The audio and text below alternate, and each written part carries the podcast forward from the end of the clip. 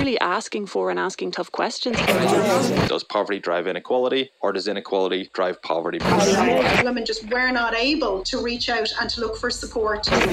We may all be in the same ocean, but some are in super yachts and some are clinging to debris.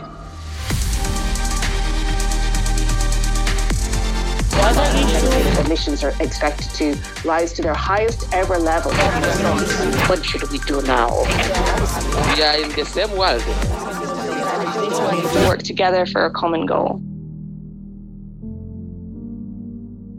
Hello and welcome to Oxfam Ireland's First World Problems podcast. I'm Andrew Trimble, the washed up rugby player.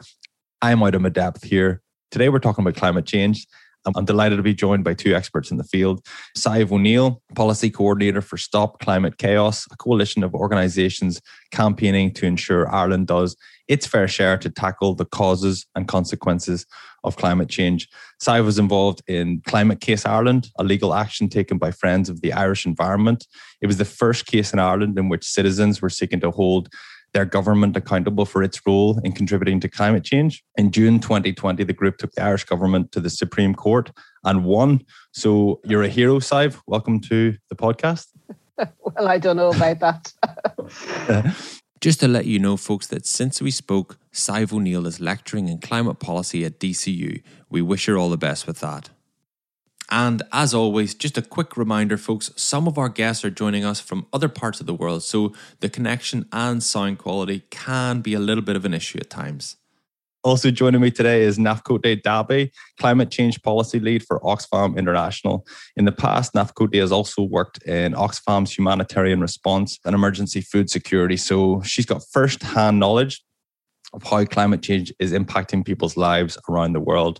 Uh, welcome, Naf and Sive. Thank you so much. Thank you. Lovely to be here. It's great to have you both on board. Otherwise, I would just be here talking about rugby and no one wants to hear that.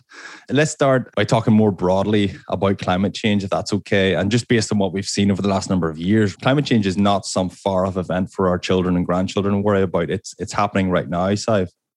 Absolutely. Climate change isn't one event, it's it's that it increases the frequency of extreme weather events.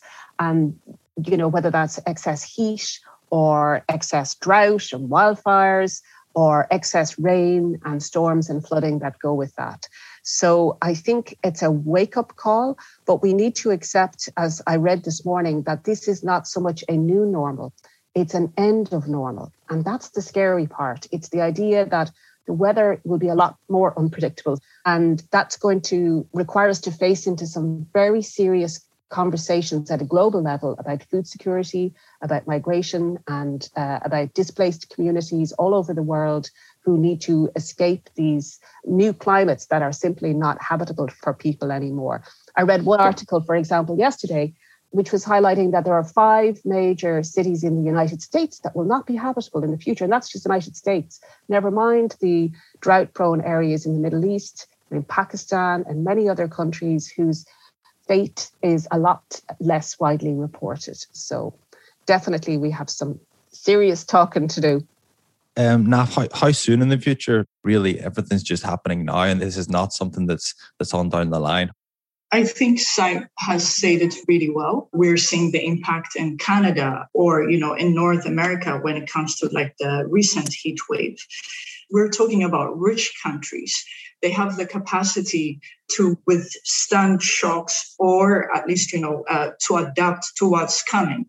So these events, especially, you know, the one that happened in Canada, they said it was supposed to be, uh, you know, once in a 1,000 years but now this is going to happen maybe uh, once every 20 years or once every 30 years. That's really shocking. So if that's what's going to happen, or if that's going to be the forecast, I can't imagine what's going to happen, you know, in, in Africa a continent that's already impacted. IPCC or you know like the scientists have also been saying these are some of the areas highly impacted. And as Sive has said, things are going to be unpredictable. But already these communities are impacted and if if the forecast for Canada is going to be like this, I can't imagine what's going to happen to Africa. And then in Latin America, communities are impacted. Communities are displaced because of the climate crisis, or in the Pacific.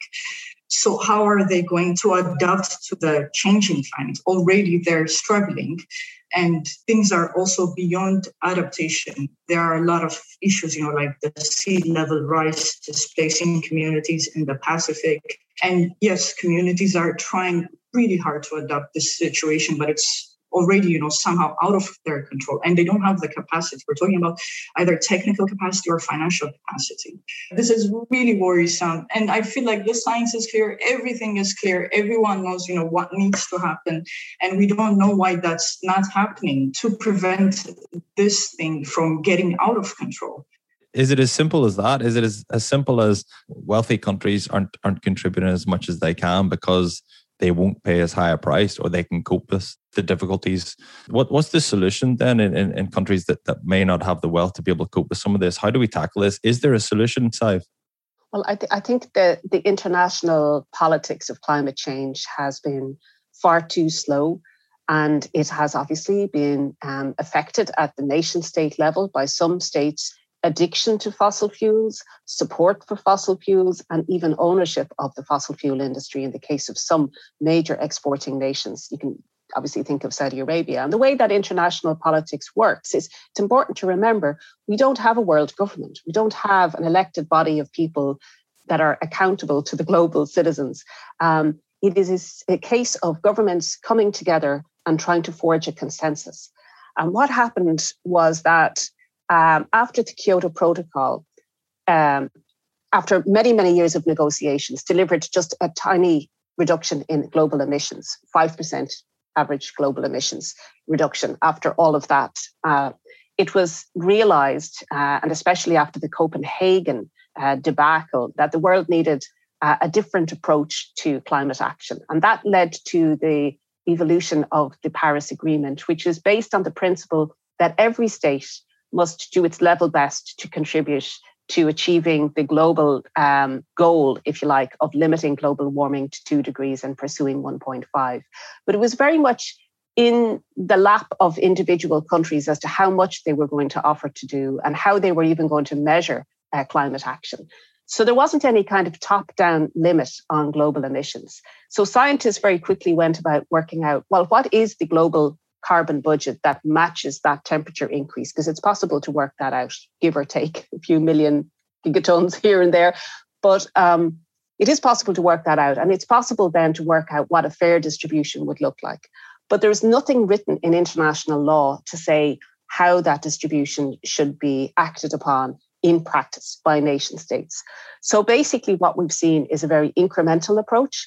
Uh, some countries doing more than others you've seen the European Union, you know, trying to do its bit, but even its contribution is well below what the European Union should be doing if it was doing its fair share of mitigation. When you think about all the emissions that have been pumped into the atmosphere since the Industrial Revolution, which was led by European countries, the UK, Germany, France, and so on. So, really, um, the European Union is also now a smaller share of global emissions.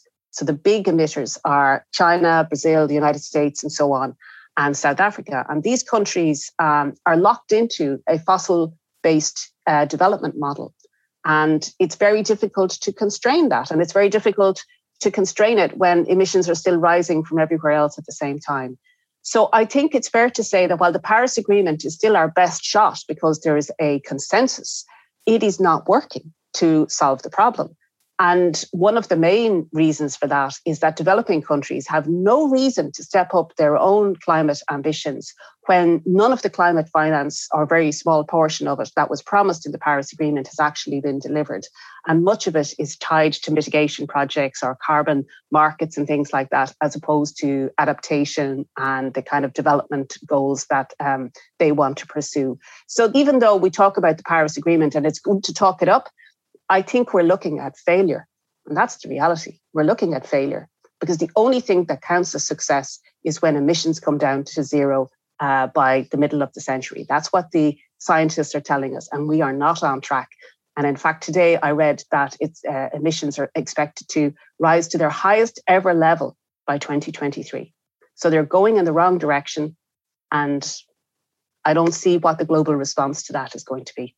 So the, the Paris Agreement, it was updated in 2015 as you're saying there, it, it, seemed to be a step in the right direction, but there's no accountability. Does that need to be completely reshaped, challenged, even a new agreement? Or is this agreement just always going to end up, you know, it's, it's going to, as you say, it's going to be failure? Is there any hope? Is there any chance that we can turn things around and fix things?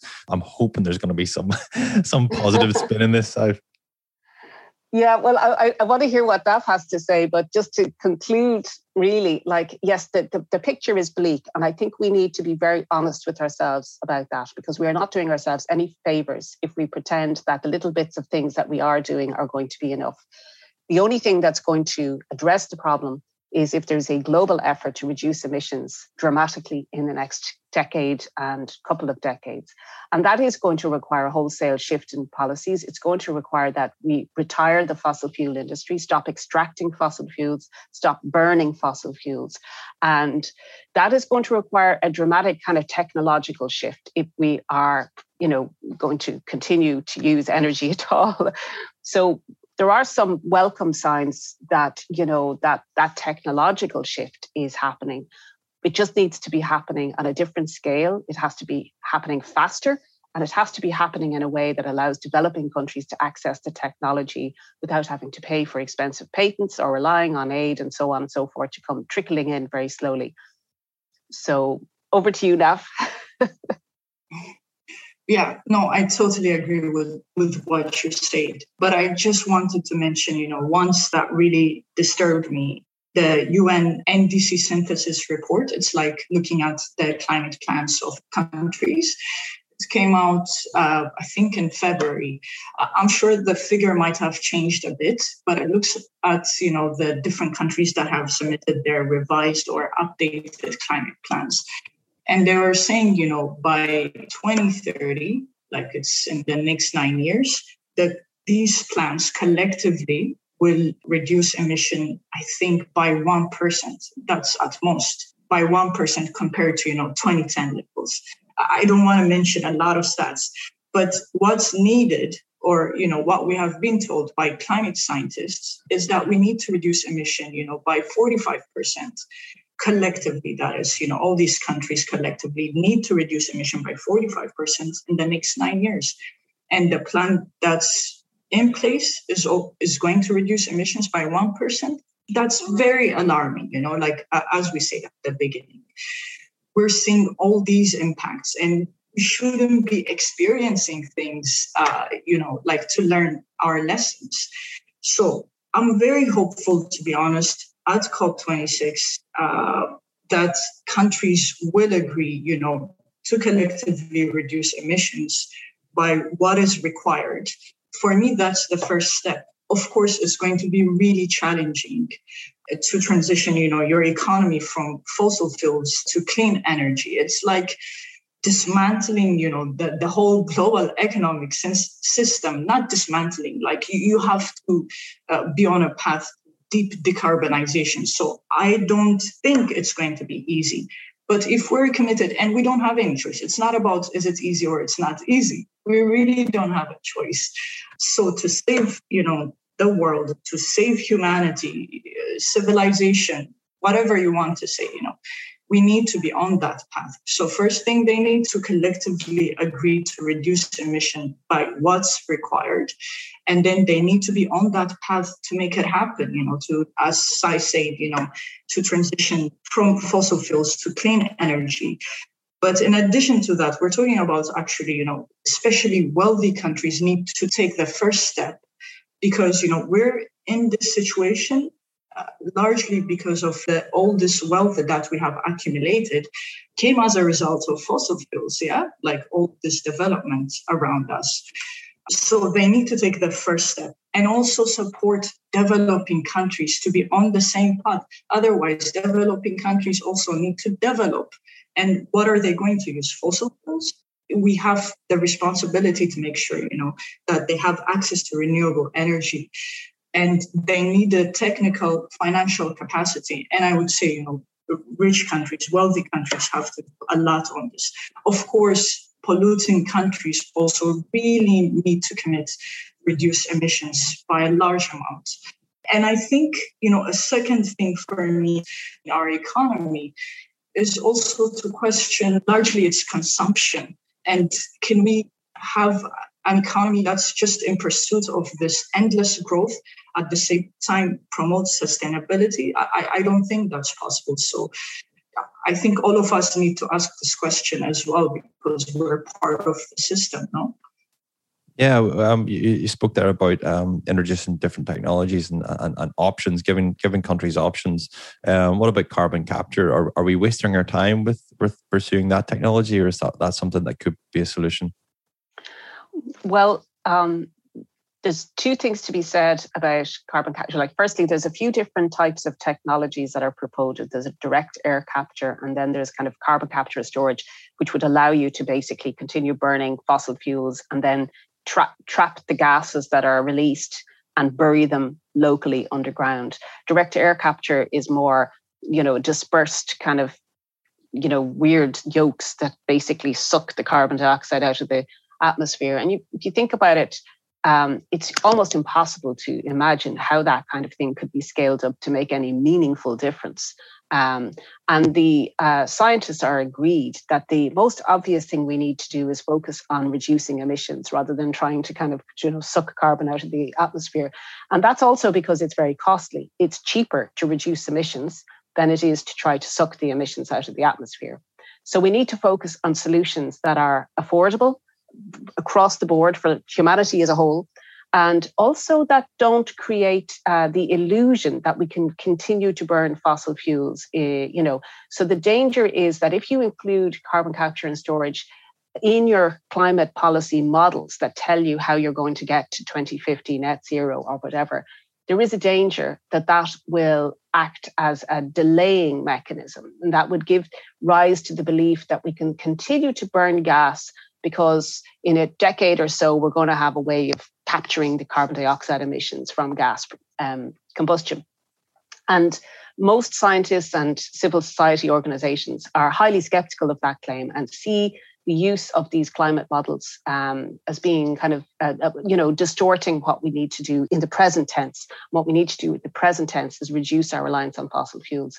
There's another technology as well that um, is worth mentioning, because this has been debated quite a lot uh, in Europe, and that's um, bioenergy uh, carbon capture and storage. The idea there is you basically use biomass, um, you burn biomass, and then capture the carbon dioxide emissions from from that.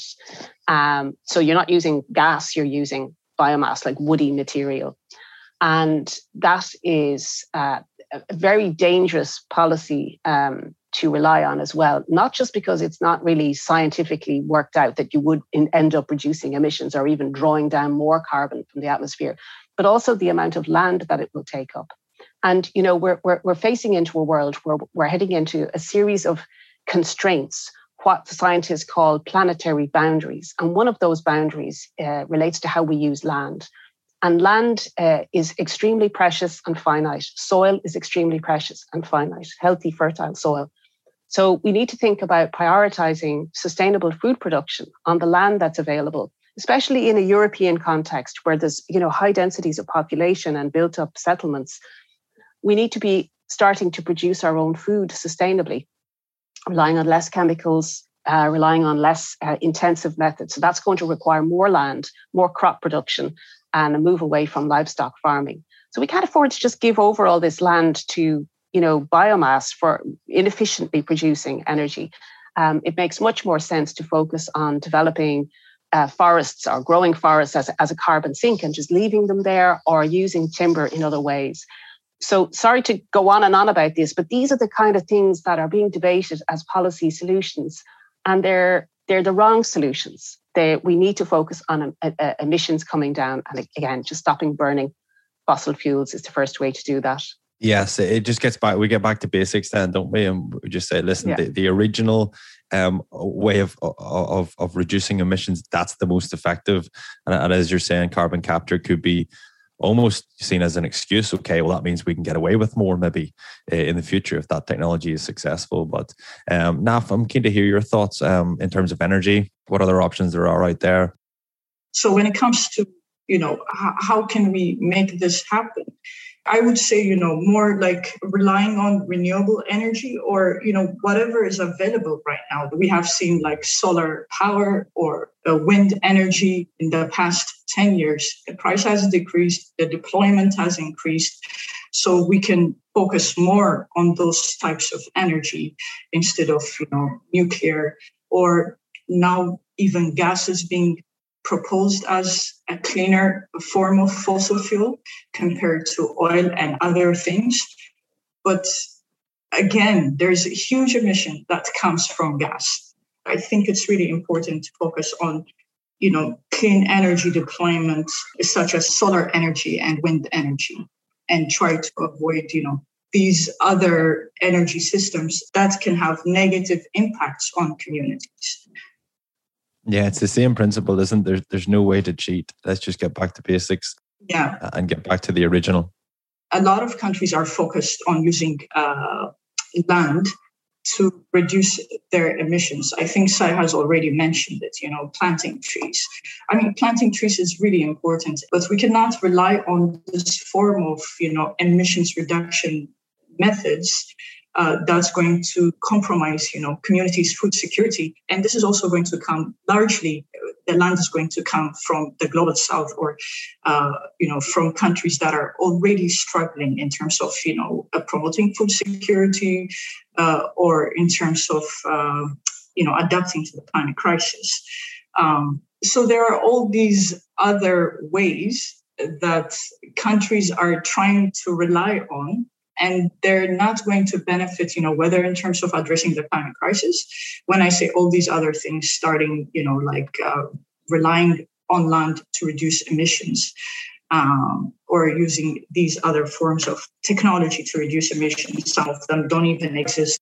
I think better to focus on you know uh, what exists like deploying solar energy at a large scale wind energy at a large scale.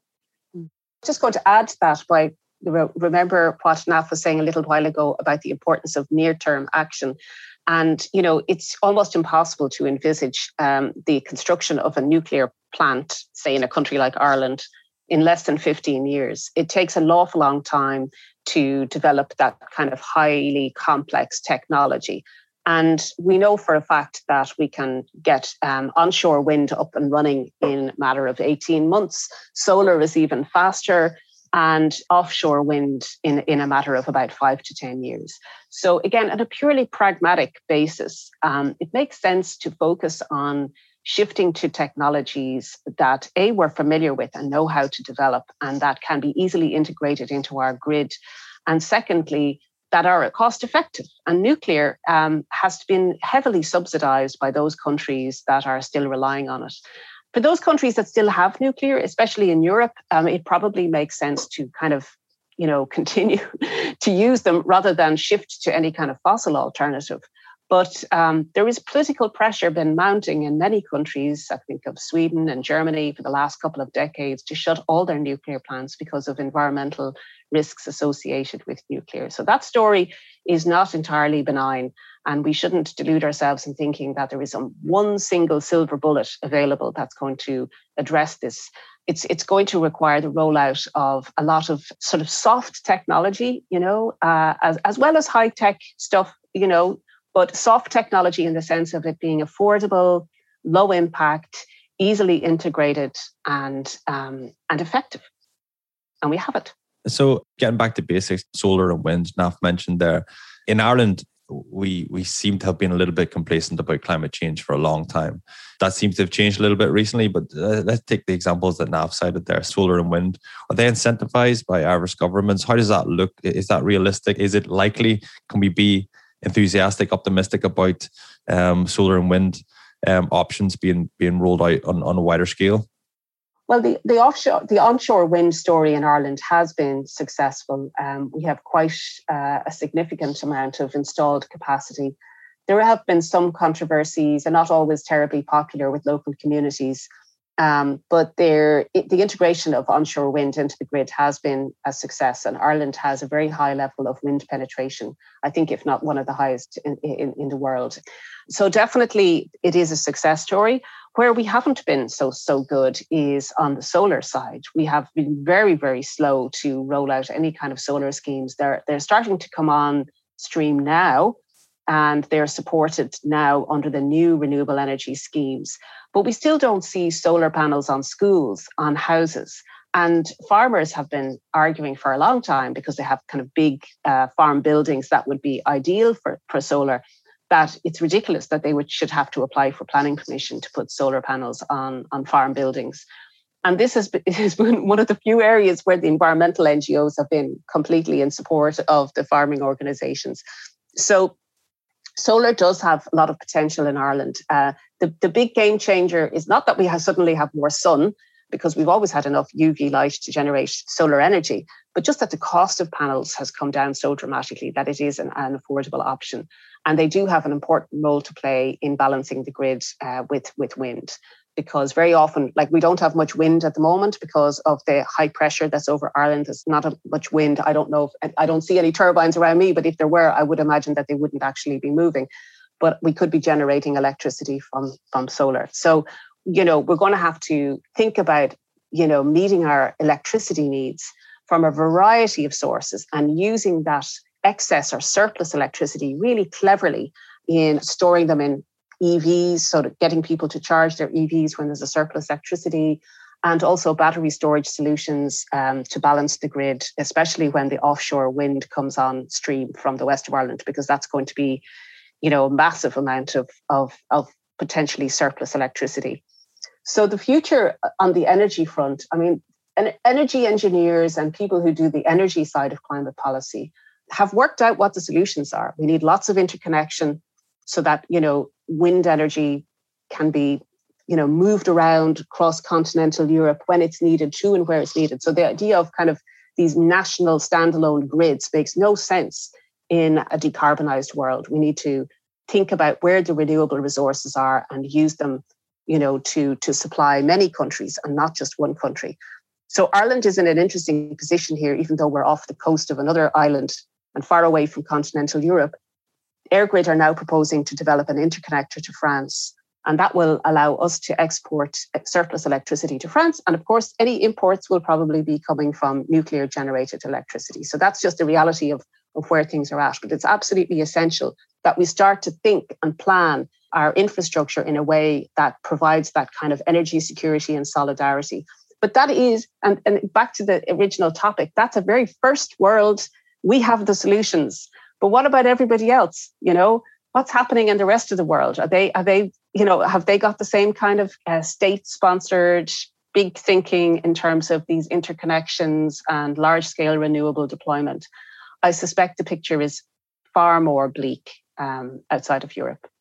Okay, but as you're saying there, Ireland has started to think through and started to be a bit more strategic about the long term plan. And we've seen that recently with uh, Ireland's climate bill. Do you want to give us a bit of insight into, into that side? Yes, well, this legislation updates the 2015 Act, which was uh, kind of very weak in many ways because it didn't actually set any quantitative numerical targets for, for climate. It was just like, we'll do our best to become sustainable. it was very vague. And that was the reason why the Climate Case Ireland case was successful, because uh, it was argued successfully in court that the plans that the government produced just did not specify how any of these vague targets would even be achieved. So the climate bill um, is much more precise in setting up a kind of governance framework. So we now have a long term target for 2050. We need to be net zero by then at the very latest. It also includes a target for 2030 reflecting the programme for government commitment to reduce emissions by 51%. And then it sets up a mechanism whereby all the emissions would have to be reflected in five year carbon budgets that will be proposed by the minister and adopted by the Oireachtas. And um, the Climate Change Advisory Council has some beefed up powers, but essentially it, it requires a whole of government approach to climate action that everybody has to be working to the same targets, all the plans and policies, the public bodies, local authorities, everybody has to be acting in a way that helps us to get to that 2050 target and also the 2030 one. And it it doesn't include any sanctions. So if we miss the targets, there's no, it's not obvious what happens there. But there will be sectoral emission ceilings set for for for you know transport, buildings, agriculture, and energy, and so on. So there will be a kind of more granular governance system in place for ensuring that all policies are in line with the ultimate um, target set out in the bill. It's a step forward, Sive. It, it's a step in the right direction, but it's not perfect. As you say, there's no repercussions if those targets aren't met. And those targets are a long way away as well. The people making the promises now, yeah. even in 2030, they might not be accountable. They might not be in power. And there's no there's no fines, but it's still a step in the right direction. I know there was some last minute amendments to the bill. What were they? And were they they were criticized by some climate groups? What what was the rationale there?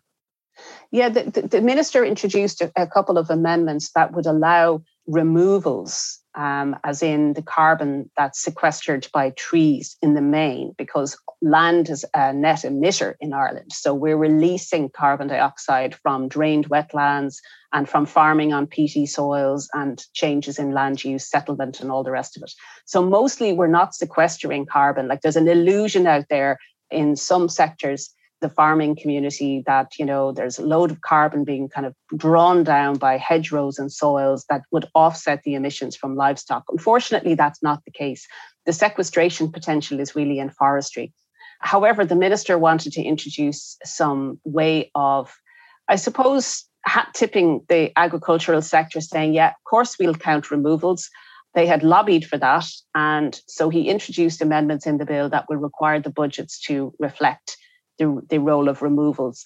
Does it change much? I, my understanding is they were going to do that anyway. Uh, my understanding is the minister has promised, he promised Doc Maceas that he would only allow these removals to be counted in the way that they already are in the EU and Intergovernmental Panel on Climate Change accounting rules. So there's no new rules that, that are being proposed. However, he is proposing now under the bill to uh, or the Act as it is now, to uh, bring forward regulations setting out exactly how these accounting um, will work. So I, I think it's a bit of an exaggeration to say it's a major loophole, but it's definitely one of those areas where we need to watch very closely because a lot of the devil is in the detail when it comes to carbon accounting.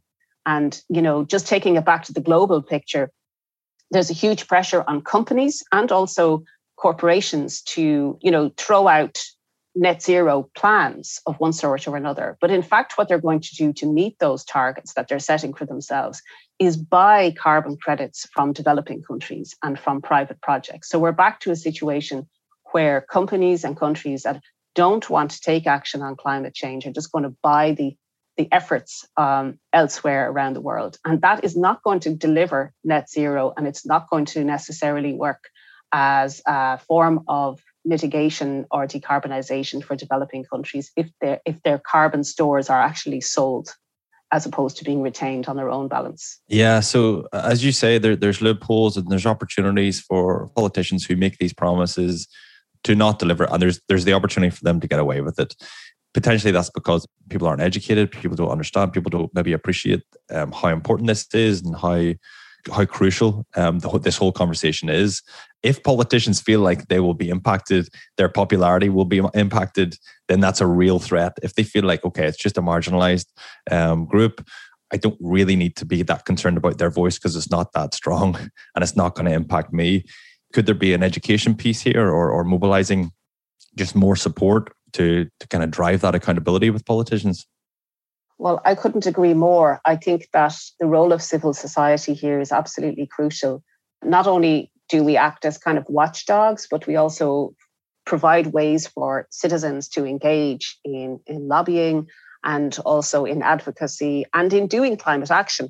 And so I, I, I expect that over the next few years, um, coalitions like Stop Climate Chaos and the equivalent in other countries are going to just um, expand dramatically um, because we provide a forum for people to actually engage in discussion and lobbying.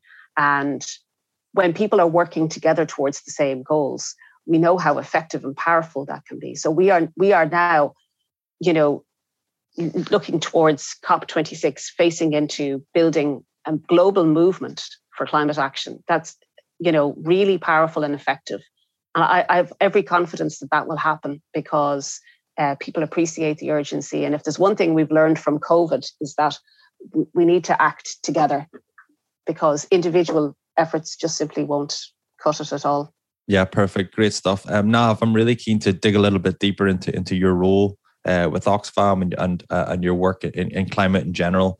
Uh, I'm really keen to hear some specific stories. I know you do some work with uh, with farmers and climate resilience. Um, tell us a little bit about your role in general, and then I'd love to hear some some specific stories about individuals that you work with. Sure. So at Oxfam, you know, there are a couple of areas that we're focusing on to address these major issues starting from you know emissions reduction specifically focusing on per capita emissions because so far for instance when we have been talking about emissions reduction we're talking about a production or territorial related emissions.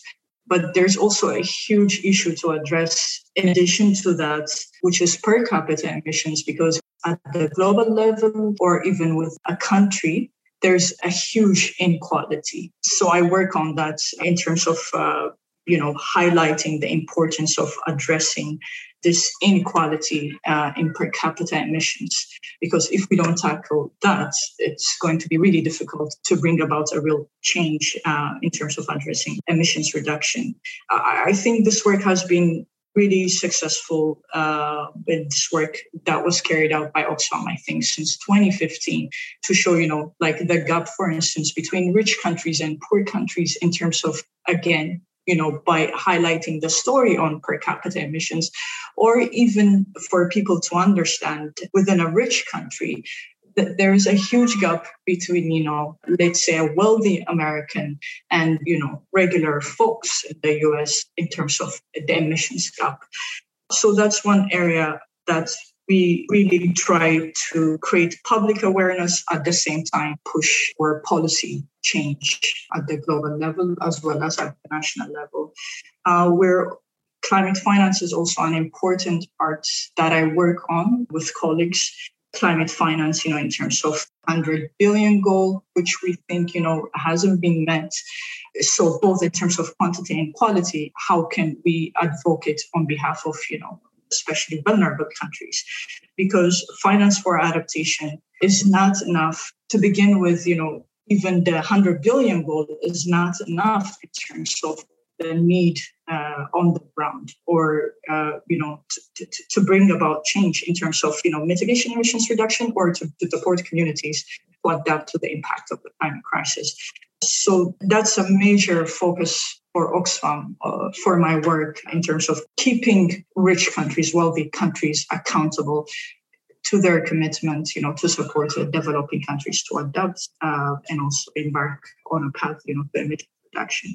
And then, of course, there's agriculture and then resilience. So, for the specific things you asked me, I started actually as a humanitarian within Oxfam, not working on climate, but then working as a humanitarian on the ground, let's say in South Sudan, Ethiopia, or Nigeria. You see communities struggling because of drought or flooding or because of these different extreme weather events and their capacity has been eroded. So in terms of humanitarian work, you know, you, of course you're responding to address the immediate needs, but in the long term, you know, what happens to these communities and what happens when these disasters are happening again and again?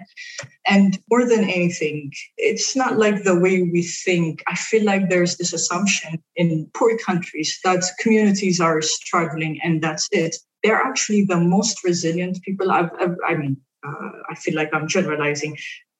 These communities are very resilient. They've been through a lot. But what got me interested, you know, on working on climate is that these disasters, the more it happens, the more it's eroding the capacity of local responders, as in like the people on the ground are the ones who respond and support each other but even they are being impacted. So the more these disasters happen, you know, what's going to happen to society and in developing countries?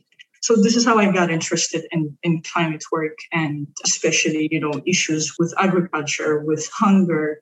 Uh, and that's how I ended up working on addressing the climate crisis. But of course, you know, uh, climate policy work encompasses so many areas and it's a very challenging field. But as I said, you know, I really hope we can start with the strong, you know, like community mobilization. It's already happening. Everyone in the world understands the impact of climate and that we can build this movement, you know, at the global level and keep polluters, you know, major polluters, wealthy countries accountable so that we can be on the path, you know, uh, to addressing this major issue. Yeah, the it's the working in humanitarian uh, for Oxfam just obviously kind of automatically transitions into working in in climate uh, and and yeah, it's really interesting to hear about the the resilience of some of the farmers that you're working with and some of the people um, that are just bearing the brunt. Uh, in the West, we talk about the resilience of CEOs and, and uh, entrepreneurs, and uh, and it's it's just laughable by comparison. But moving on, the other thing, um, you mentioned COP26. It's taking place in Glasgow. Um, what usually happens at, the, at these summits, and what can we expect from this one? It, feels like these summits are always make or break, but the one that's kind of coming up is always really, really important. And then once that goes past, and you know, things haven't quite gone the way we think, think they're going to go. The next one's really, really, really important. how important, how make or break is this? Uh, and, and, what can we expect from this one? Well, um, unfortunately, for anybody who wants to tune into the COP, which is easy to do, by the way, it's quite easy to follow all the proceedings, but it's very hard to make sense of what you're watching. It's really technical. Uh, the agendas and the language is um, very hard to understand. And I'm somebody who's been to four or five COPs and many of the intersessional conferences. And I can t- tell you that I wander around the corridors quite lost sometimes to trying to figure out what's actually going on. Uh, World Rugby conferences where they have um, like obviously like delegates from all over all over the world, different languages, and they have a translator. They have a translator booth. I've been at one of these before. Yeah. They should have a translator booth at, at COP26 that that translate it into like normal people's language. Yeah, yeah, no, you're you're absolutely right. So every day, and uh, this would be worth flagging now for anybody who's attending for the first time, because obviously Glasgow is much closer, so it would be possible for lots of activists from Ireland to attend, hopefully. But the best tip would be to follow the uh, Climate Action Network daily briefings. They're usually at five o'clock, where they actually do that job of trying to translating everything that was going on during the day. And also, the Union of Concerned Scientists are great. They are fantastic. They provide kind of a daily briefing as well. And there's also a, a, a, kind of a journalistic outfit called the Earth Negotiations Bulletin that does a kind of a daily report as well on the negotiations. It's very hard to follow them because there are a lot of simultaneous conversations happening in different spaces. And then there's a lot of side events as well. So it, the side events are often fascinating and really well worth attending. So, in terms of what is at stake, um, well, just to bear in mind that there's, I, I suspect, and I could be wrong about this, um, but I'm just going to throw it out there that there's two major issues that will be, I suppose, focus points for the talks. Uh, unlikely that there'll be a major focus on accelerating climate ambition because every year various states have tried to introduce that and it's been squashed in some way or it's led to some kind of ineffectual uh, statement or something like that. But what's really going on behind the scenes are negotiations and big push on climate finance to get states to kind of step up their contributions to meet that 100 billion per annum goal that uh, that Naf referred to earlier. So this was a promise made back in Paris in 2015 that simply hasn't been acted on. And loss and damage is also something that gets a lot of attention. But under the rules that were devised, um, you know, at the international level, it isn't actually possible for any state to claim compensation. So that's why a, a, lot of the climate litigation is taking place in other arenas. It's not taking place under the Paris Agreement as such, um, because there isn't any mechanism to hold one state or one set of states responsible for the destruction uh, uh, uh in another or the impacts in another due to the climate change. Um, so that's another major area where there tends to be a lot of focus, but it doesn't usually lead to anything. And the third area is the carbon markets. So, unlike the rest of the Paris Agreement, the, the sort of sections in the agreement that relate to carbon markets don't have a, an agreed rule book yet. And um, there's a lot of tension and different arguments being put back and forth between the different uh, parties. And it looks like um, it might come to a head again in Glasgow, but I wouldn't be optimistic at this point that there would be agreement on that. And that will be seen as another failure because uh, if the carbon market rules aren't actually established, then it won't be possible to develop carbon market um, mechanisms that work for developing countries and that uh, are at the same time grounded in proper science. You know, it's a complicated area, but it's one that they simply haven't been able to resolve since Paris. And I'm not optimistic that they will come to an agreement in November.